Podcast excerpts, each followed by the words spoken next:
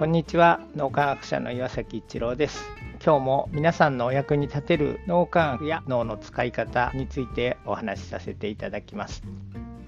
リーダーは率先垂範して渦の中心になるというイメージを持っていましたので昔は自分が中心になってどんどん仕事をしていくみたいに思っていました。でそうするとやっぱりついてこれない人がいるというかうまくできなくて足並みが乱れるというようなことが起こります。そんな時に昔は僕は古分離思考が非常に強かったのでダメ出しをしたくなるというようなことが起こっていました。ところがスイスの研究グループがリーダーはどんな脳の使い方をしたらいいのかという研究を発表しています。それによると率先垂範して渦の中心になるっていうのはまずチームメンバーの心が一つになれるようにリーダーがいろいろ配慮をしているということが非常に重要ということが分かってきました。その一環としてリーダーが仕事を含めて渦の中心になっているみんなの心を一つにするように信頼関係を深めている。そして仕事の渦をどんどん大きくしていくことがその渦の中心になるということ。それだけではなくて一番大切なのが信頼を深めて安心安全の場で互いに率直に意見を交換し合えたり心が一つになるようにリーダーがメンバーの感情とかいろいろなことに配慮したりするというのが実は渦の一番中心を作っていくということをこのスイスの研究グループが伝えています。そのためにもまずは職場の仲間に普段から感謝の気持ちを伝えたりみんながやってくれている仕事にどれだけそれが役に立っているのかとか研修を受講された方たちの感想をシェアしたりその人たちの夫婦関係が良くなったとか職場で雰囲気やが良くなって盛り上がるようになったみんなでワクワクしながら仕事をして実際に業績が伸びてすごく感謝されたとかそういうことを一緒に仕事をしてくれている人たちに伝えるようにしました。だんだん心の距離が近くなってきてみんなのエネルギーが高まってくるのを感じられました。これが生産性の高いチームを作る心理的安全性を醸成するということも体感覚でそれが分かってきてます。でこれが分かるようになったのも僕自身が飲み焼きを今まで続けてこられたということですしこうやって本当に日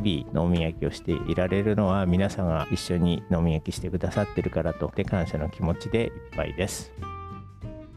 今日も何かのヒントになると嬉しく思います。ありがとうございました。